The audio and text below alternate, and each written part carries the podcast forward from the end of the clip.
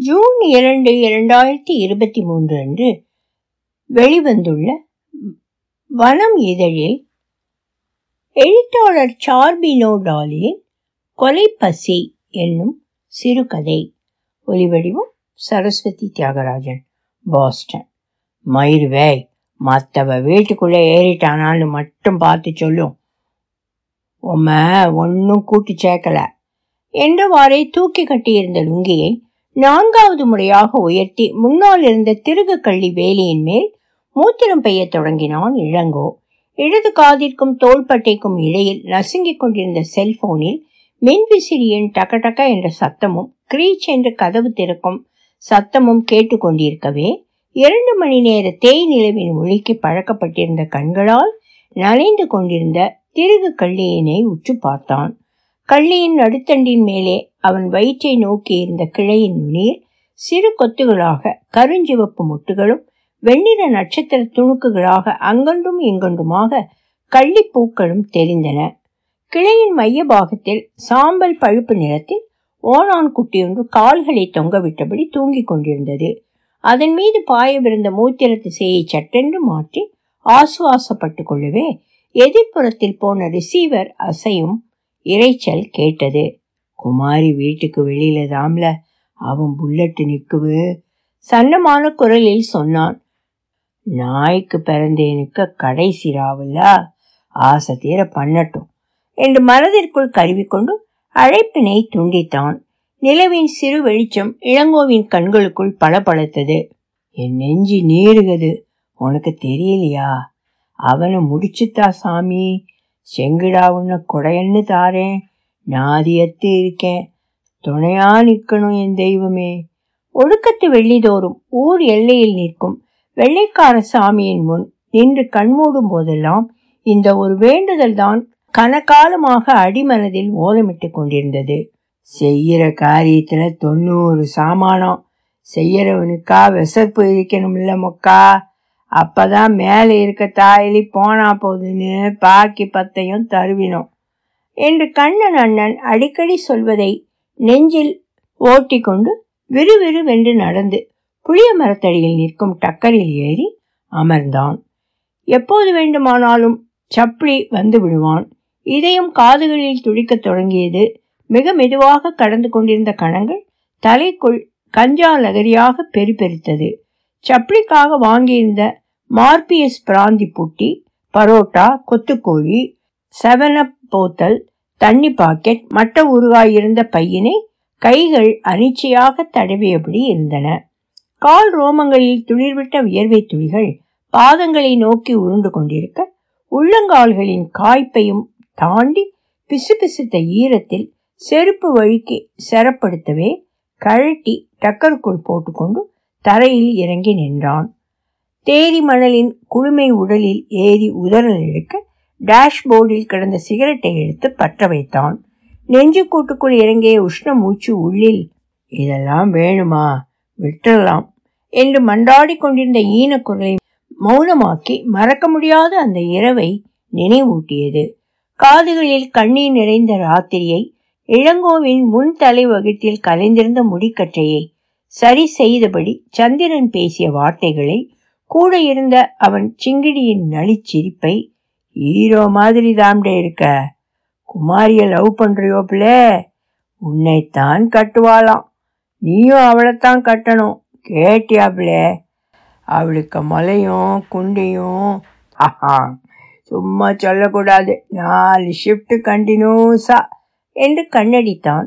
தொண்டைக்குழியில் நின்ற புகையினை வேகமாக ஊதி தள்ளி காரி உமிழ்ந்தான். ஒரு கணம் கண்மூடி எல்லாம் நல்லபடியா? நீதான் நடத்தி தரணும்.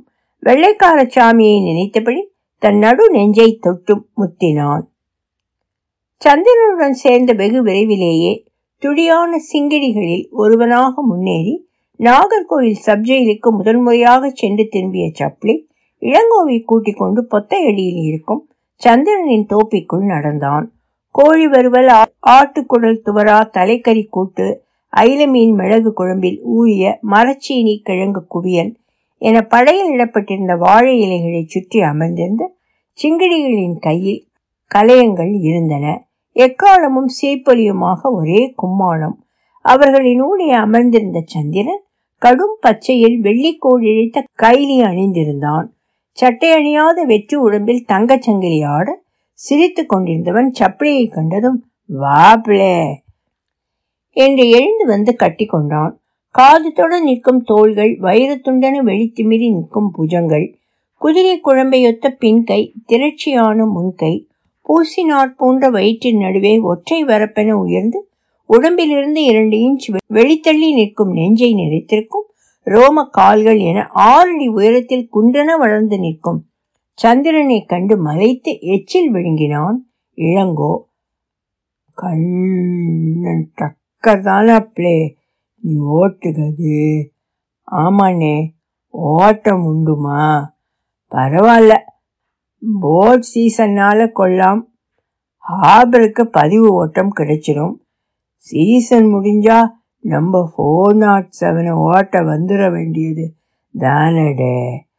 ரெண்டுலையும் வட்டு தானே பிடிக்கணும்? என்று சிரித்தான் ஒரு வயதான சிங்கிடி. இளங்கோ பதிலளிக்காமல் நெறியவே கூட இருந்த சிங்கிடிகள் சிரித்தனர். சிறிது நேரத்தில் சப்ளிக்காக தனியே ஒதுக்கி வைக்கப்பட்டிருந்த மதுர கல்லானது இளங்கோவிற்கும் சேர்த்து பரிமாறப்பட்டது. இரண்டு மூன்று கலையங்கள் உள் இறங்கியதும் வழக்கமில்லாத விழிச்செழிப்புடன் கத்தி கத்தி பேசத் தொடங்கியிருந்தான் சப்ளி. ஒன்றாம் வகுப்பில் இருந்தே சப்ளியை இளங்கோவிற்கு தெரியும். அதிகமாக யாரிடமும் பேச மாட்டான். எல்லா கேள்விகளுக்கும் ஹி ஹி என்ற இழிப்புதான் பதிலாக இருக்கும். சப்ளி கொஞ்சம் சகஜமாக இருப்பது வீட்டில் மேரியுடனும் வெளியில் இளங்கோவிடமும் மட்டும்தான். அவனுக்கு சத்தமாகவும் பேச வரும் என்பதை அன்றுதான் அறிந்தான். கல்லின் வெறி உச்சியில் உரைக்க இருவரின் தலைகளும் தடாக தாமரை மொட்டை போன்று சன்னமாக ஆடின. பேச்சின் நடுவே சிங்கிடிகளில் ஒருவன் சப்ளி அணிந்திருக்கும் பனியனை கழற்றச் சொன்னான். முதுகு விழாக்களில் வரிப்புலி கணக்காக ஒழுங்கற்ற இரத்த கண்டல்கள் தேவடியா பயக்க. என்று காரி உமிழ்ந்தான் சந்திரன். வாக்கா ஒருத்தன் கிடைச்சா போதும். ஒரு குலைச்சிட்டு தான் மறுவேலை தாயோழிகளுக்கு. உமையும் உப்புமா வறுத்து துணியில கட்டி அடிபட்ட இடத்துல ஒத்தட வையே. ரத்தக்கட்டு அப்படியே வந்துடும் என்றான் ஒருவன். உன் ரத்தக்கட்டுக்கு பெஸ்ட் மருந்து மூத்திரமாக்கும். அப்படிதான மக்கா என்று சந்திரனை பார்த்து கெக்கலித்தான் கூட்டத்தில் நரைமீசையுடன் இருந்து சீனியர் சிங்கிடி மூத்திரமா? என்று அறுவருத்தான் கூட்டத்தில் ஒருவன். மூத்திரத்தை லேசா நினைச்சுக்கிட்டியோ? ஐயர்மாரெல்லாம் தினம் மாட்டு மூத்திரம் குளிப்பாவ தெரியுமால? மாடு மனுஷனும் ஒன்னாவை இவனுக்கு அஞ்சு ஆறு மைல தெரியும். டெல்லியில சர்க்கார் மந்திரி ஒருத்தர் சாவுற வர முழிச்சு கண்ணுக்கு மோண்டு குடிச்சிட்டு இருந்த கதை தெரியுமா? என்னோ சந்திரண்ணன் கதையை சொல்லுங்க. ஒரு கட்டேசங்க என்னையும் சந்திரனையும் வச்சு நிமித்துட்டானுங்க மூலையில சுருண்டு கிடந்த நான் லேசா கண்ணு முழிச்சு பார்க்கேன். சந்திரன் மோண்டு குடிச்சிட்டு அங்கனக்குள்ளேயே நூறு தண்டால் சும்மா சக்கு சக்குன்னு எடுத்துக்கிட்டு கையையும் காலையும் கரக்கெட்டு நிற்கான். அதுக்கு பிறகுதான் சூத்திரம் பிடிக்கிட்டுச்சு. அது நம்ம கட்ட வைத்தியரோட ரோசனைன்னு. சரியா போச்சு. அந்த கட்டை தாயடி சொன்னாம்னு ஒரு நாள் கறவை ஆட்டுப்பாலில் இம்புட்டு காந்தாரி முளவை அரைச்சி விட்டு குடித்தேன் மறுநாள் வெளிக்கிருக்கையில தீப்பத்தி எரிஞ்சது தான் மிச்சம் என்று சிங்கிடிகளில் ஒருவன் சொல்ல சப்ளி வயிற்றை பிடித்துக்கொண்டு சத்தமாக சிரித்து புரண்டான். சார்லஸு பாரசாலக்காரி அம்மினிக்கு உன் தேட்டமாகவே இருக்குவான் என்று சப்ளியை நோக்கி ஒரு சிங்கிடி கண்ணடிக்க இளங்கோ துணுக்குற்றான். சந்திரன் இதை கேட்கணும். குறைய தேரமாச்சேன்னு போய் படியில கால் குத்தல. உள்ளே இருந்து ஒரே நிலவிழி. பிறகிலா சங்கதி பிடி கிட்டுனது சேட்டனுக்கு கொக்கி புடுக்கு கதை என்று அவன் கண்ணடிக்க கூடியிருந்தவர்கள் ஆர்ப்பரித்தனர். கூட சிரித்து கொண்டிருந்த இளங்கோ சார்லஸ் மாதிரி கோயம்பனுங்க பெண்ணு கெட்டுக்கிறது கஷ்டம்தான் பாத்தியா? என்று அவனுக்காக பரிதாபப்பட்டு குமாரியை நினைத்து கொண்டான். சந்திரன் ஆளும் கட்சியின் வட்டச் செயலாளர் அரசியல்வாதியானதில் இருந்து அடிதடி கட்ட பஞ்சாயத்து திருட்டு மணல் அள்ளுதல் ஸ்பிரிட் கடத்தல் போன்ற பிரதான தொழில்களில் தனக்கிருந்த அடையாளங்களை மாய்த்து பஞ்சலிங்கபுரம் தாலியறுத்தான் காய்கறி சந்தையின் குத்தகையை எடுப்பதிலும் பிளேடு தொழிலிலும் வன் கையாக மாறிப்போனான் ஒரு காலத்தில் கொடிகட்டி பறந்து கொண்டிருந்த கண்ணன் அண்ணன் பழையதானார்.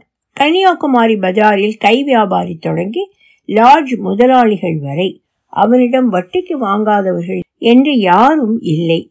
சன்செட் பாயிண்டில் இருக்கும் மாலை நேர கடைகளில் ஏழு அவனுடையதே. பீடி சிகரெட் குடி சூது என்ற எந்த பழக்கமும் கிடையாது. பெட்டைக்கிற்கு மட்டும்தான். ஆனால் அதுவும் சந்திரனை பொறுத்தவரையில் கெட்ட பழக்கம் இல்லை. உள்ளபடியே சொல்வதானால் கொத்த வேலையில் இருந்து நின்று கொண்ட சப்ளி சந்திரனிடம் சேர்வதற்கு ஒரு வகையில் காரணமாக இருந்தது இளங்கோதான். இளங்கோவின் சிபாரிசின் பெயரில் சன்செட் பாயிண்டில் இயங்கும் பரோட்டா ஸ்டால் ஒன்றில் சேர்வதற்கு சென்ற சப்ளியை போன வருஷ பொறப்புல கீழே தெருக்காரனோட மண்டைய உடைச்ச வந்தான பிள்ளனே என்று சந்திரன் கேட்க ஹி ஹே என்று தலை குனிந்து நின்றான் சப்ளி. தூக்கி அழிச்ச செங்க கட்டி பயலுக்க கையிலிருந்து இருந்து செம்மண் நாளா சிந்திச்சு என்று கண்கள் விடிய நினைவு கூர்ந்தான். அருகில் பார்சலோடு நின்று கொண்டிருந்த சிங்கிடி ஒருவன். கவிழ்த்து வைக்கப்பட்ட தோசைக்கல் போன்று குமிந்திருந்த சப்ளியின் இரண்டு நெஞ்சிலும் செல்லமாக குத்தி பார் விளையாடுவியோப்ளே என்று சந்திரன் பாராட்டிய சிநேகிதம் பிடித்து போக சிங்கிடிகளின் கூட்டத்தில் மெதுவாக சேர்ந்து கொண்டான். தின்ன சோறுக்கு நன்னி மறந்த பய இனி வெளிக்கிருக்க தூக்கும் போதெல்லாம் நம்ம ஓர்ம வாழணும்லான்னே என்று சிங்கிடிகளிடம் கெக்களிப்பும் தேயிருக்க சிலுவை தொங்குற காத அருள என்று சந்திரனின் கத்தலும் பச்சை புண்ணாக உள்ளுள் நீறி கொண்டிருந்தது. சப்ளிக்கு அழுகையும் பட்கழிப்புமாய் நரகத்தில் கிடந்தான். மொத்தம் நூத்தி எட்டு தையல்கள் அவற்றுள் பக்கத்திற்கு நான்கு வீதம் இரண்டு புட்டமும் அடக்கம். அறிந்து எடுக்கப்பட்ட காது சோனை நீங்களாக உடல் முழுவதும் ஒரு இன்ச் ஆழத்தில் நொங்கு சீவும் குருவாளால் கொத்தப்பட்டு தூக்கி எறியப்பட்டவன் கோட்டார் பெரிய ஆஸ்பத்திரியில் கண் விழித்த போது இளங்கோவும் கண்ணன் அண்ணனும் நின்று கொண்டிருந்தனர். தூக்கி கொண்டு ஆஸ்பத்திரியில போட்டான்னு தொட்டு இன்னும் வர முகராசம் கண்ணன் தான் செலவுக்கு தருவது. நல்லா இருக்கணும் என்று பார்க்க வந்தவர்களிடமெல்லாம் சொல்லி மேரி கண்ணீர் விடுத்துக் கொண்டிருந்தாள். முழுதாக மூன்று மாதங்கள் ஆஸ்பத்திரிக்கும் வீட்டிற்குமாக அலைந்து பத்திய சாப்பாடு ஆக்கி போட்டு கண்ணும் கருத்துமாக மீட்டெடுத்தாள். சப்ளியின் தந்தை ஏசுவடியான் ஊர் சர்ச்சில் மணியழிக்கும் மெலிஞ்சியாக இருக்கிறார்.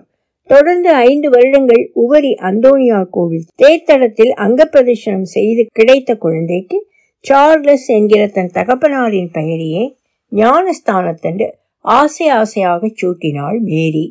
ஐந்தாம் வகுப்பு வரை பள்ளிக்கு சென்றவன் ஒரு நாள் பள்ளி படிப்பை தொடரப்போவதில்லை என்று பிடிவாதமாக மறுத்துவிட்டான்.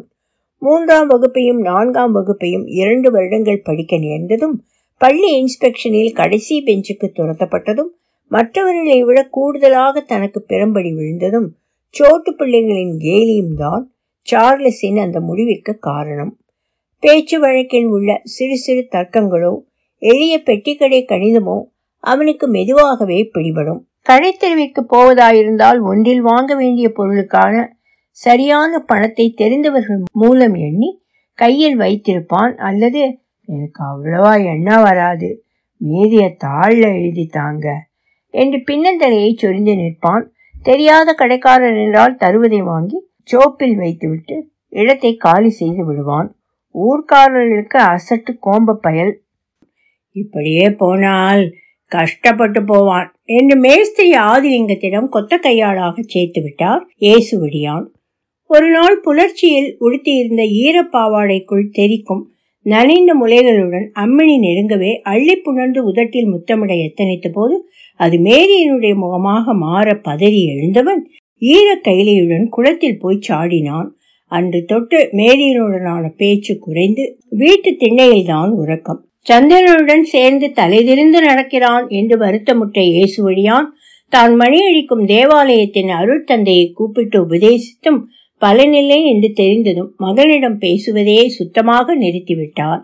ஆறேழு மாதங்கள் கழித்து வெளியே கிளம்பிக் கொண்டிருந்தவனிடம் ஏயா சொன்னா கேளு மக்களே இந்த கருக்கல்ல போண்டாம் போனே இப்போதான் தேகம் கெதி அடைஞ்சிட்டு வருவு உள்ளதை தின்னுக்கிட்டு இங்கனுக்குள்ள படு மக்களே. என்று தன்னை சுற்றி சுற்றி வந்து கொண்டிருந்த மேரி வாசல் கதவை அடைத்து நிற்கவே அவளின் இரண்டு கைகளையும் பற்றி நெஞ்சில் வைத்துக்கொண்டு எங்கேயும் போலட்டி இப்ப வந்துருவேன் என்றபடி கதவை திறந்தான். சீக்கிரவா மோனே என்ற செபமாலையை அவன் கழுத்தில் போட்டுவிட்டு வியாகுலத்தோடு சிலுவையிட்டுக் கொண்டாள் மேரி. சிகரெட்டை இழுத்து உரிந்ததில் கங்கு பஞ்சை தொட்டு கையை சுட்டது. தூக்கி எறிந்து வெறும் காலால் நசுக்கினான். லேய் ஒன்றில் செய்யறதுக்குள்ள தண்டேடம் இருக்கணும். இல்லைன்னா தண்டேடம் உள்ளவனுக்கு மர்மத்திக்கேறி பிடிச்சு செய்ய வைக்கணும். புரியுவா? என்கிற கண்ணன் அண்ணனின் அறிவுரையை மனதில் அசை போட்டுக்கொண்டு வெறித்தபடி இருந்த இருளிலிருந்து நகர்ந்து வரும் நிழல் உருவத்தின் நடையில் சப்பளியை அடையாளம் கண்டு கொண்டு சிரித்தான். தன் நடு நெஞ்சை தொட்டு முத்தி கொண்டான். சூடு சூடு பரோட்டாவில் வெந்த வாழை இலையின் மனத்தை அனுபவித்தபடியே பீத்து போட்ட துண்டுகளை சால்னாவில் தோய்த்து வாயில் வைத்தான் சப்ளி. பத்திய சாப்பாட்டில் செத்து போயிருந்த நாக்கு தொண்டையெல்லாம் உயிர் பெற்று எரிய தொடங்கியது. கண்களை தொடைத்து கொண்டு கப்பில் ஊற்றியிருந்த பிராந்தியை ஒரு மிடர் உள்ளிறக்கினான். மருந்து உள்ளே போனதும் உற்சாகம் தொற்றிக்கொண்டது பள்ளிக்காலம் தொட்டு வாழ்வில் சம்பவதித்த தமாஷான நிகழ்வுகளை நினைவு கூர்ந்து சொல்லி சிரித்தபடி இருந்தான். அப்போது இளங்கோவின் சட்டைப்பையில் இருந்த செல்போன் சிழுங்கவே கண்ணன் என்றபடி காதில் வைத்தான். ஆமாண்ணே அதே இடம்தான் என்று துண்டித்தான். உன்னை அடிச்சிட்டானுவோன்னு சன்செட் பாயிண்ட் கடைகள் அலம்பலானான்னு என்னை இறக்கி விட்டுட்டு எங்கம்மாக்கா போனேன் நான் நான் கண்ணன் அவசரமாக கூப்பிட்டான்னு போனேன் மக்கா என்று திணறினான். ஏ காரியமாகணும்னா யாரையும் வெளி போட்டுருவாம்ல உனக்க கண்ணன். இளங்கோவிற்கு உள்ளில் நடுங்கியது. எனக்கு தெரியும் அக்கா எங்க அப்பா ஏசும் போதெல்லாம் சொல்லுவாரு தலை தெரிஞ்சவனுக்கெல்லாம் சாக்காலம் இடையில பாதியாத்தான் இருக்கும்னு. சார்லஸ் மக்கா இடையில பாதியா கூட போயிடலாம். கிடல மாத்திரம் கிடந்து போகக்கூடாது. கேட்டியா? சந்திரன் அண்ணனுக்கும் அந்த நிலைமை வராதே. பொற மண்டையில தட்டி திரிஞ்ச ஊர்க்காரனுவ சொக்கார மாறுவ கண்ணில இருக்கிற பயமோ மறுவாதையோ குறையதுக்குள்ள போயிடணும் என்னம்மாக்கா மக்கா? இளங்கோவிற்கு கண்கள் நிறைந்தன இதெல்லாம் வேண்டாமக்கா வா வீட்டுக்கு போயிடுவோம் உன்னை கொண்டு உக்காத பணி கொண்டு எதுக்குல தலை வைக்க போற? அந்த சரக்கு குமாரிக்கு சுட்டியா? என்று சிரித்தான். இளங்கோ எதுவும் சொல்ல முடியாமல் ஸ்டியரிங் வளையத்தை சுரண்டி கொண்டிருந்தான். நெஞ்சில் யாரோ ஏறி நிற்பது போல் இருந்தது. நான் பார்த்துக்கேன் நீ நிற்காண்டா இங்க என்று இளங்கோவை விரட்டினான். போனை பிடுங்கி வைத்து கொண்டான். ஒரு சிகரெட் எடுத்து பற்ற வைத்துக்கொண்டு இளங்கோ வண்டியை கிளப்ப ஒரு நிமிஷம் நில்லில. என்று அருகில் வந்தவன் அவன் வாயில் இருந்த சிகரெட்டை பிடுங்கி ஆழமாக ஒரு இழுப்பு இழுத்தான். அப்பப்போ எங்க அம்மைய ஒரு கண்ணு போய் பார்த்துக்க மக்கா. பாவம் என்னை தேடுவா. என்று விட்டு திரும்பி பார்க்காமல் இருட்டுக்குள் போய் மறைந்தான். கோவில் முன் நிறுத்திய வண்டியில் இருந்த இளங்கோ சார்லஸ் பத்திரமா திரும்பி வரணும் சாமி என்று ஒரு கணம் மனதிற்குள் வேண்டி நடு நெஞ்சை தொட்டு முத்தியதை சரவிளக்கொழியில் பார்த்து கொண்டிருந்த வெள்ளைக்காரசாமி நிச்சலனமாக சிரித்தபடி நின்றார். மறுநாள் டீ கடை முடிவெட்டும் கடை என திரும்பும் இடமெல்லாம் சந்திரனின் கொலை பற்றிய ஒரே பேச்சு. விடிய விடிய கள்ளக்கோழி பிடிச்சுக்கிட்டு வந்தவன வண்டியோட சரிச்சு கூட்டமா சேர்ந்து வெட்டிருக்கானுவோ. மெய்நாளே இயேசு வழியானுக்கு மவன்தானாமே சந்திரனுக்கு ஒரு அடிக்கு தானே இவன் உண்டு? பிறகு எப்படி ஆக்கும்? அவந்த அள்ளி பிடிச்சிட்டு ஒத்த கையால செலுத்தா அருவா நிற்குமா? தீத்து போட்டானுவோ. அந்த சம்பவத்துக்கு பின் தலைமறைவான சப்படியை காவல் கிணறு போகும் வழியில் இருக்கும் ஒரு காட்டு பகுதியில் அழுகிய நிலையில் பிணமாக அடையாளம் காட்டிவிட்டு வந்தார் இயேசுவடியான் அடுத்து வந்த கோவில் கொடை நாளில் ஒரு செங்கிடாவை வெள்ளைக்கார சாமிக்கு பலியிட்டு இளங்கோவும் குமாரியும் தம்பதிகளாக வணங்கி நின்று நேர்த்தி கடன் செலுத்தி சென்றனர். ஒலி வடிவம் சரஸ்வதி தியாகராஜன் பாஸ்டன்.